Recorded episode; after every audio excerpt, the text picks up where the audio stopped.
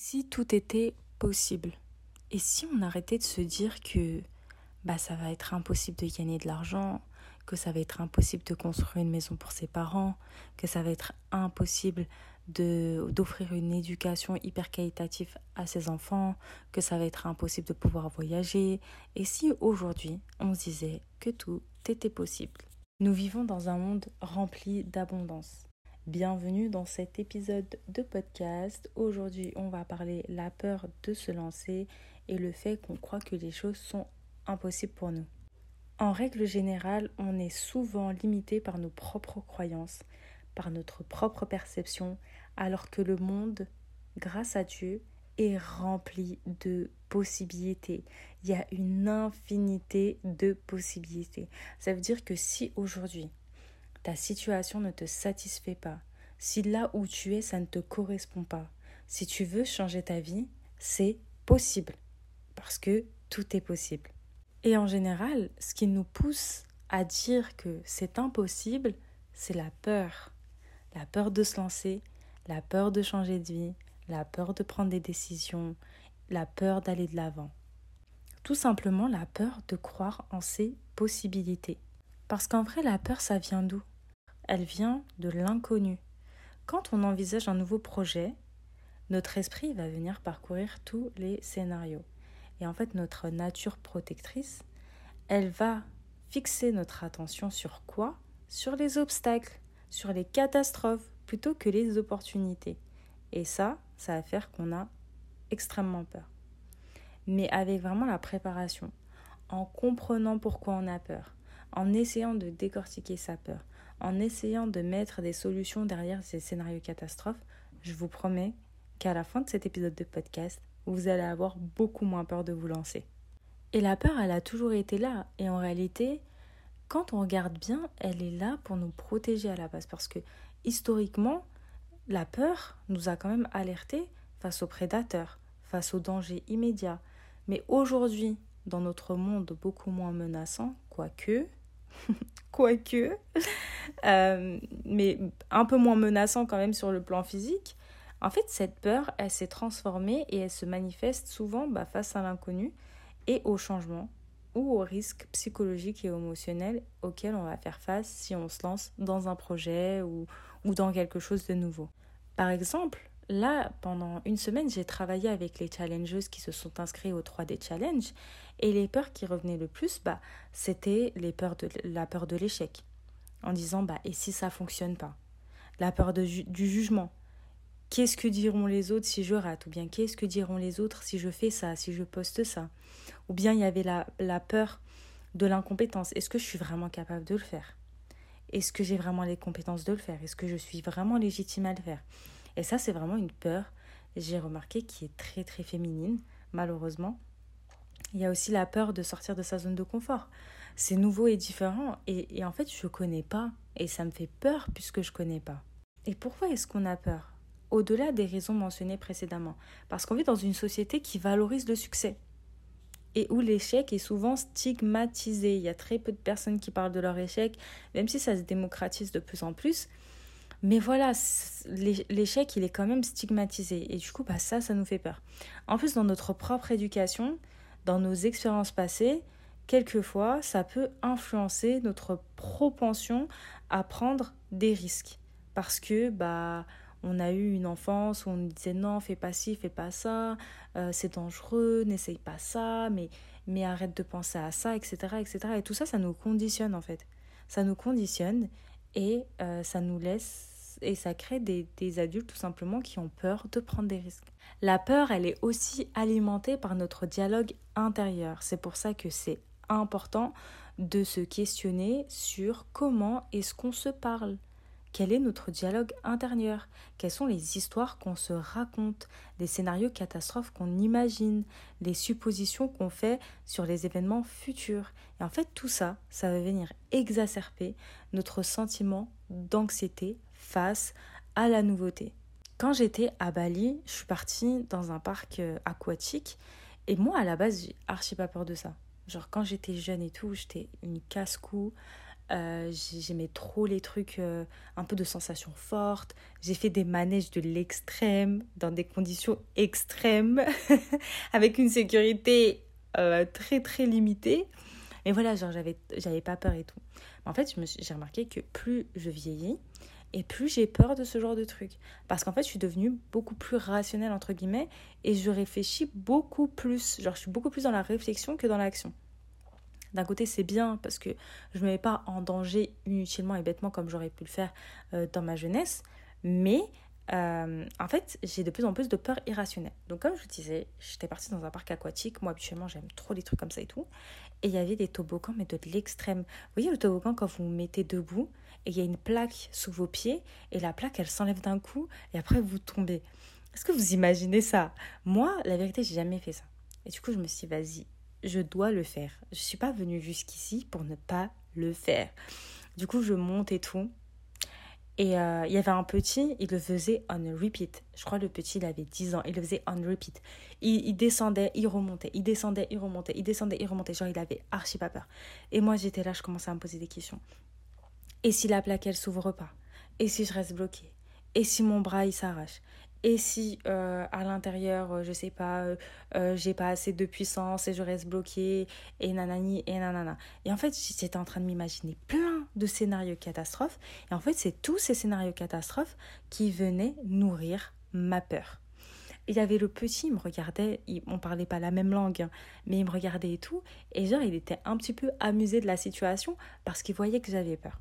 Vraiment, il voyait que j'avais peur. Et du coup... Bah, ce que, ce que j'ai fait, c'est que bah, je suis sortie du, du toboggan. Je ne l'ai pas fait euh, directement, je suis sortie du toboggan. J'ai analysé le toboggan. Comment est-ce qu'il fonctionne ? Je veux comprendre, en fait. Comment est-ce que la plaque, elle s'enlève ? Par où elle s'enlève ? Etc, et cetera. Et du coup, franchement, ceux qui étaient là, ils étaient adorables avec moi et tout. Du coup, le petit, il a fait avant moi, je l'ai laissé passer et tout pour voir, en fait, comment c'est concrètement. Et du coup, j'ai vu comment la plaque, elle s'enlève. J'ai vu comment le petit, il est descendu. Combien de temps ça a pris, j'ai compté dans ma tête, genre ça faisait cinq secondes et tout. Et après, à ce moment-là, j'étais beaucoup plus rassurée. J'étais beaucoup plus rassurée parce que bah déjà, j'ai vu que finalement, il n'y avait rien, qu'il y avait plein de personnes qui le faisaient et qu'en fait, c'était juste dans ma tête et que c'est moi qui m'inventais des scénarios catastrophes. Mais en réalité, il n'y a rien. Et du coup, après, je l'ai fait. Honnêtement, genre, c'était trop bien. Ça faisait trop peur, mais c'était trop bien. Genre, je ne regarde absolument, absolument pas. Et après, j'ai fait que ça. Vraiment, j'ai fait que ça. En fait, le plus dur, c'est de débla- débloquer sa première peur. Une fois que j'ai débloqué cette première peur, après, mais tu me voyais mais dans tous les toboggans, mais comme une dingue. Vraiment comme une dingue. J'étais comme une enfant. Parce qu'en fait, j'avais, en fait, j'avais, j'avais juste confirmé qu'il n'y a rien. C'est juste dans ma tête, tous ces scénarios catastrophes. Et qu'en réalité, et si... En fait, on imaginait des choses positives. Et si bah, tu fais ton toboggan et tu kiffes. Et si euh, ça te développe euh, quelque chose de nouveau ? Et si, euh, et si en fait tu profites juste du moment en fait ? Et en fait c'est ça que je vais vous transmettre à travers ce podcast. Donc maintenant, par rapport à cette histoire, comment est-ce qu'on peut gérer sa peur ? D'abord en la reconnaissant et en l'acceptant. Ne pas la taire, parce que ça, ça sert à rien, c'est juste mettre la poussière sous le tapis. Donc reconnaître sa peur plutôt que la nier. Acceptez-la comme une partie de vous, mais... ne la laissez pas prendre le contrôle. En fait, c'est ça le pire, c'est quand, quand elle prend le contrôle, qu'elle vous paralyse et qu'elle vous empêche de réaliser des choses. Parce que la peur, comme je vous ai dit, c'est normal. Ensuite, posez-vous des questions objectives sur votre peur. Comme, comme je l'ai fait avec le toboggan, quelle est la pire chose qui pourrait arriver ? Et quelle est la probabilité réelle que ça se produise ? Quand je me suis posé cette question, je me suis dit, mais en fait, c'est hyper infime comme probabilité. Genre, ça n'arrive jamais. En plus, le parc, c'est Waterboom à, à Kuta, à, ba- à Bali. Et c'est un des meilleurs parcs aquatiques au monde.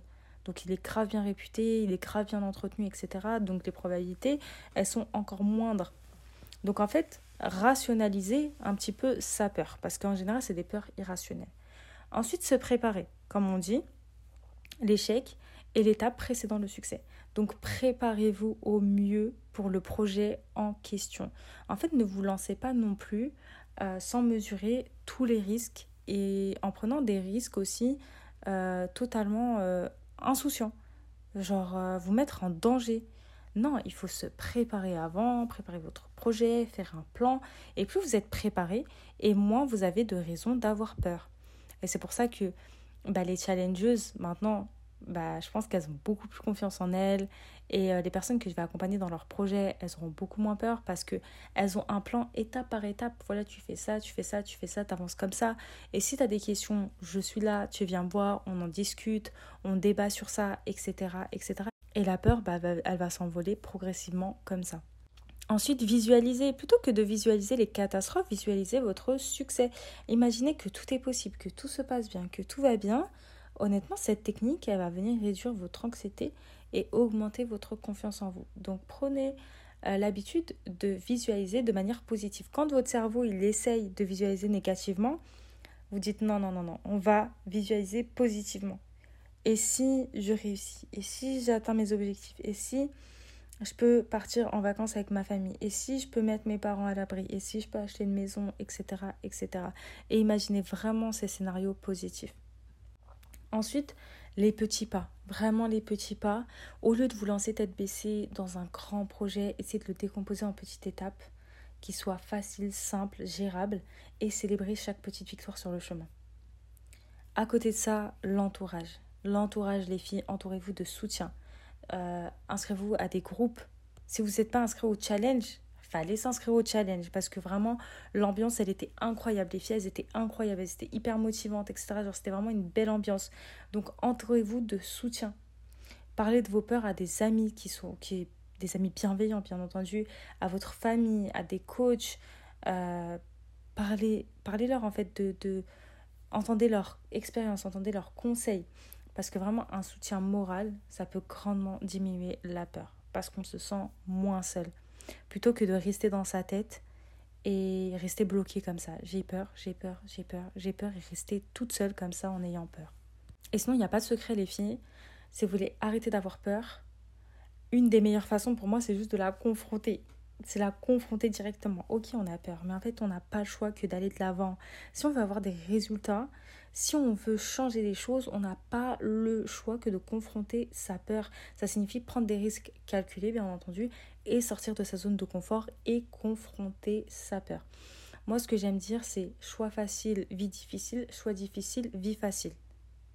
Donc voilà, maintenant, c'est à vous de voir comment est-ce que vous vous positionnez. J'avais lu dans un livre pour faire face au scénario catastrophe, parce que comme je vous ai dit, on se fait tous des scénarios catastrophes quand on est au bord d'une nouvelle entreprise, d'un changement de vie. Il est naturel de s'inquiéter, de s'imaginer les pires issues possibles. Mais il est également important de se rappeler que la majorité de ces scénarios ne se réaliseront jamais. Pourquoi ? Parce qu'on a le pouvoir, entre guillemets, de les prévenir grâce à une planification et grâce à des stratégies. En fait, si tu fais bien les choses, avec l'aide de Dieu Tout-Puissant, il n'y a aucune raison que ce soit la catastrophe. Il n'y a aucune raison. Si tu fais bien les choses, si tu suis un plan, si tu prends des risques calculés, et cetera, si tu fais des petits pas, il n'y a aucune raison que ça tourne au vinaigre. Donc, l'exercice que je vous suggère de faire, c'est... Par exemple, vous, vous voulez vous lancer dans un projet. Imaginez la pire catastrophe qui pourrait arriver si vous vous lancez. Et vous l'écrivez. Peut-être que ce sera euh, perdre de l'argent, euh, finir en faillite, euh, euh, ne plus pouvoir payer mon appartement, devoir aller revivre chez mes parents, euh, ne plus pouvoir euh, subvenir à mes besoins euh, primaires, et cetera, et cetera. Vraiment, vous mettez la pire chose qui puisse vous arriver. Ensuite, vous venez noter la probabilité que cela puisse arriver de un à dix. un, euh, très peu probable, dix, très très probable.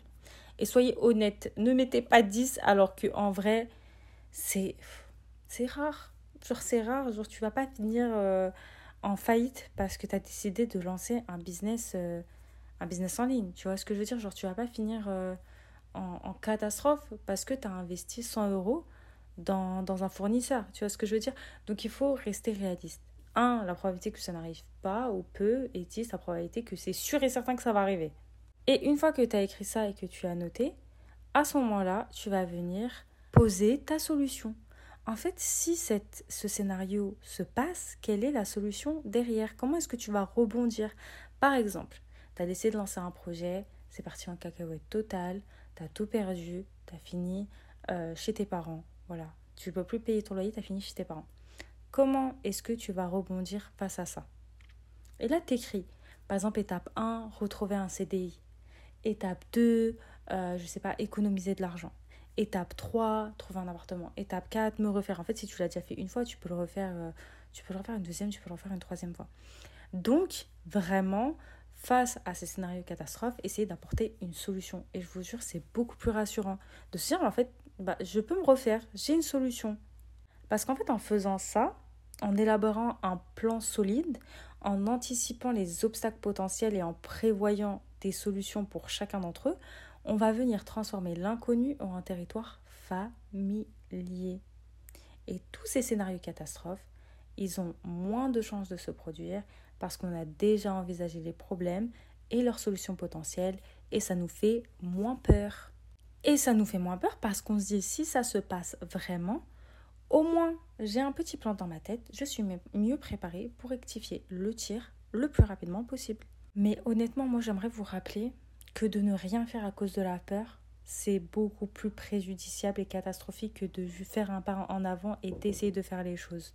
D'ailleurs, je voulais vous partager une, une petite histoire. En ce moment, je suis en train de lire le livre euh, « Avoir le courage de ne pas être aimé » dans ma Kindle que je viens d'acheter. Je voulais grave, je voulais grave caler ça. Genre, je viens d'acheter une Kindle, je suis trop contente. Je vais dire à tout le monde, je vais l'annoncer partout. Mais bref, en ce moment, je suis en train de lire le livre « Avoir le courage de ne pas être aimé ».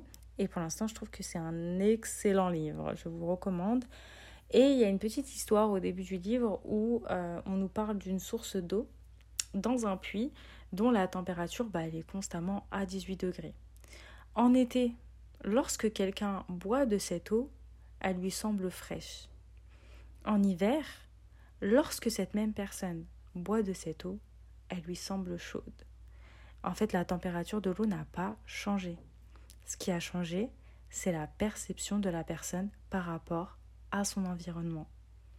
Et je vais vous expliquer cette histoire. Je trouve que ce récit, il est hyper puissant. Pourquoi ? Parce que cette histoire, elle nous offre une prise de conscience profonde sur la nature relative de nos perceptions.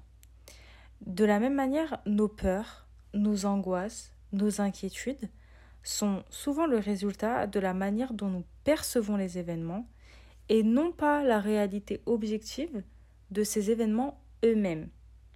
Par exemple, si on reprend la peur de lancer dans un projet, cette peur, elle peut être comparée à l'eau du puits. Selon notre état d'esprit, notre environnement, les histoires qu'on se raconte, cette peur, elle peut soit paraître insurmontable ou soit juste un petit obstacle à surmonter. Si on écoute la petite voix euh, dans notre tête qui a peur, qui euh, est sceptique, à ce moment-là, la peur, elle peut sembler énorme, elle peut sembler paralysante. Mais si, dans notre état d'esprit, on essaye, on essaye de, d'être positif, on essaye de voir le succès, on essaye de se dire que tout est possible, la peur, elle nous, elle nous paraît être un simple défi à relever. En fait, ce que je veux vous dire par là, c'est que la peur, comme la température de l'eau, elle est constante, elle est à dix-huit degrés, mais c'est notre perception qui va venir lui donner son sens, ou sa température entre guillemets. Et on a le pouvoir de changer cette perception. Parce que rien dans la vie, vraiment les filles, rien dans la vie n'a de sens en dehors du sens que nous lui donnons, consciemment ou inconsciemment. C'est une responsabilité, mais c'est aussi une immense liberté, je trouve, parce que ça signifie qu'on a le pouvoir de reprendre le contrôle de nos narratives. On a le pouvoir de reprendre le contrôle des histoires qu'on se raconte, de changer ces histoires et de changer notre perception de la peur. Incroyable. Donc maintenant, à chaque fois que vous avez peur, pensez à cette histoire et à la température de l'eau. Et dites-vous que tout dépend de votre perception. Maintenant, la question qu'on se pose, c'est comment distinguer l'intuition de la peur ? Parce que, quelquefois, bah, c'est notre intuition qui nous parle, qui nous dit de ne pas aller là-bas et ouais, il faut l'écouter. Et quelquefois, c'est notre peur qui parle, qui nous dit « ne fais pas ça, mais il ne faut pas l'écouter ».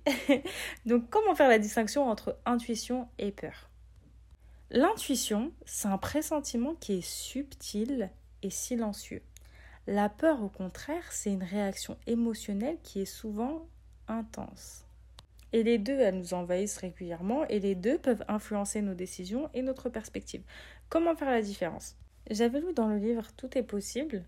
D'ailleurs, c'est, en plus, c'est le nom du... c'est le nom de l'épisode de, du podcast. Mais « Tout est possible », il est trop bien ce livre aussi. Je vous le recommande. Et dans ce livre, justement, elle nous partage un exercice qui lui permet de faire la distinction entre son intuition ou bien la peur que je vais vous partager dans ce podcast. D'abord, elle nous encourage de sortir de ces pensées tourbillonnantes pour nous ancrer dans notre corps parce que c'est là que réside la véritable sagesse, c'est dans notre corps. Donc, tout d'abord, trouver un endroit calme. Donc, s'asseoir confortablement, loin des distractions, fermer les yeux, respirer profondément et se recentrer. Ensuite, posez-vous la question.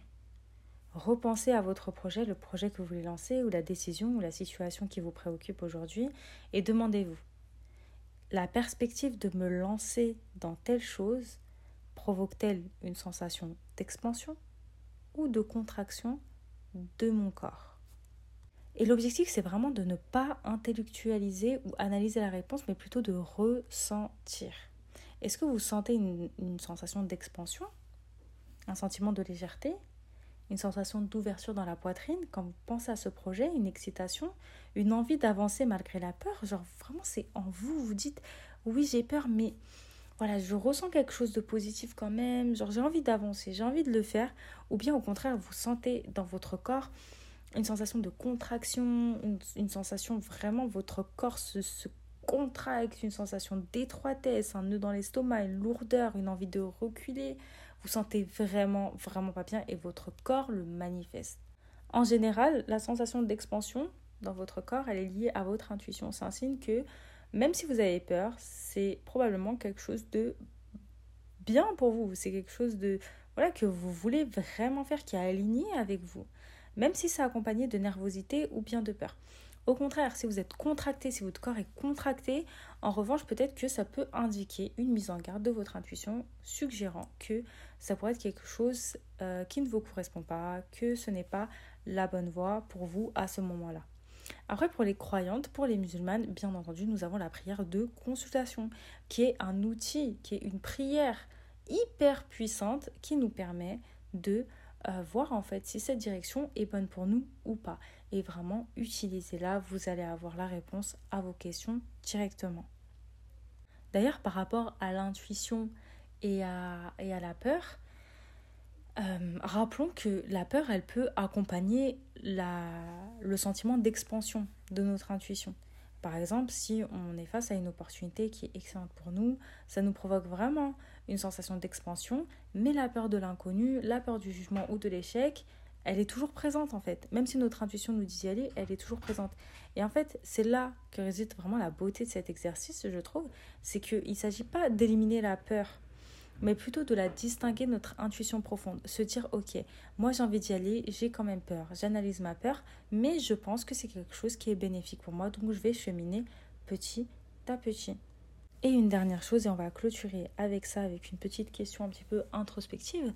Si aujourd'hui vous posez la question, j'ai peur de me lancer, je suis pas sûre de me lancer, et cetera, et cetera, je vais vous poser une question simple mais puissante qui va venir clarifier tout de suite vos motivations. Si vous avez un million d'euros sur votre compte, est-ce que vous vous lancerez toujours dans ce projet? Oui ou non? Vraiment tout de suite, oui ou non? Cette question, vraiment, elle va venir nous inviter à une introspection honnête et profonde. Parce qu'elle va venir euh, nous permettre de discerner si notre motivation provient vraiment d'un amour pour ce projet, quelque chose qu'on veut vraiment faire, ou si elle est juste influencée par des facteurs, par des facteurs pardon, extérieurs, par exemple comme le gain financier, la reconnaissance ou bien juste la société. Et cette question, elle est vraiment révélatrice. C'est pour ça que je l'ai laissée à la fin, comme ça vous, vous allez méditer. Une fois que, vous allez, euh, que le podcast va terminer, vous allez méditer sur cette question. Euh, déjà, ça nous fait un petit, euh, une petite distinction entre une passion ou bien euh, des motivations externes. Si la réponse est oui, je le ferai même avec un million sur mon compte, ça indique généralement une passion vraiment pure et un intérêt pour le projet. Ça signifie que votre désir de poursuivre ce chemin vient vraiment d'une source intérieure et pas seulement d'une récompense extérieure comme gagner de l'argent ou bien de la reconnaissance sociale. Cette question elle nous permet aussi de clarifier nos intentions et nous, en tant que croyantes, euh, nos intentions sont plus qu'importantes. Vraiment, c'est la base de toutes nos actions, de tous nos projets. Et euh, cette question va venir nous révéler si certaines de nos motivations sont en conflit ou non, euh, ou si on a des résistances cachées. Par exemple, si l'idée de poursuivre ce projet sans euh, bah, la carotte entre guillemets du, du gain financier nous rend totalement confortable, on est ok avec ça et on y va, ça, veut, ça vaut totalement la peine d'y aller et d'explorer ça. Je ne dis pas que notre ambition lorsqu'on lance un projet c'est de gagner zéro euro, c'est pas ça, je dis juste que ça ne doit pas être la motivation principale dans un projet. L'argent ne doit pas être la motivation principale. Après c'est mon avis, on peut être totalement, euh, on peut avoir totalement des avis différents là-dessus, mais moi personnellement je trouve qu'un projet, si ta simple motivation c'est l'argent, ça ne va pas tenir sur le long terme. Parce que justement, c'est quelque chose qui ne nous appartient pas. Le résultat final ne nous appartient pas. Il appartient à Dieu. Donc c'est Dieu qui va décider si oui ou non, bah en fait, il va te donner de l'argent, si oui ou non, tu vas atteindre tes objectifs financiers. Donc euh, en fait, tu bases tout ton projet sur quelque chose de totalement indépendant de ta volonté. Donc je trouve que c'est trop dangereux. Et si par exemple, Dieu ne te donne pas, eh ben, tu vas abandonner ton projet. Donc je trouve que cette question, vraiment, c'est un, un excellent baromètre pour mesurer la vraie passion et l'engagement envers un projet. Elle va venir nous aider à discerner si notre cœur est vraiment dans ce qu'on envisage de faire. Aussi, il y a d'autres motivations moins durables qui veulent s'immiscer euh, là-dedans. Pour celles qui veulent se lancer dans un projet, euh, pour information, les portes de l'accompagnement de la Super Service Academy ont réouvert. Donc, je reprends quelques accompagnés. Ce sera un groupe très, très fermé et très sélectif. Donc, si aujourd'hui, tu veux lancer ton projet entrepreneurial euh, et être rentable, n'hésite surtout pas à m'écrire. Je te laisse le mail en barre d'information et je te laisse aussi la landing page, la, la page d'inscription en barre d'information pour en savoir un peu plus. Et si tu vas avoir un plan vraiment...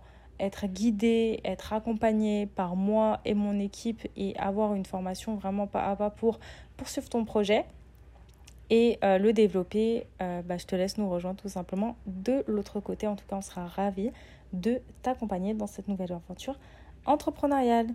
En tout cas, vraiment, je vous encourage dès aujourd'hui à ne pas laisser la peur vous paralyser. Utilisez-la comme un tremplin. Rappelez-vous que vous êtes sur le point de faire quelque chose de grand. Rappelez-vous que tout est possible dans ce monde d'abondance. Rien et absolument rien n'est hors de portée pour ceux qui croient, pour ceux qui osent. Euh, Allah ne va pas vous abandonner en fait. Donc, visez l'impossible. Visez l'impossible. Le monde n'attend que vous. Le monde n'attend que votre lumière. Vous êtes destinés à créer. Vous êtes destinés à faire quelque chose. En tout cas, merci de m'avoir écouté. Euh, souvenez-vous, c'est en affrontant nos peurs qu'on découvre vraiment notre force.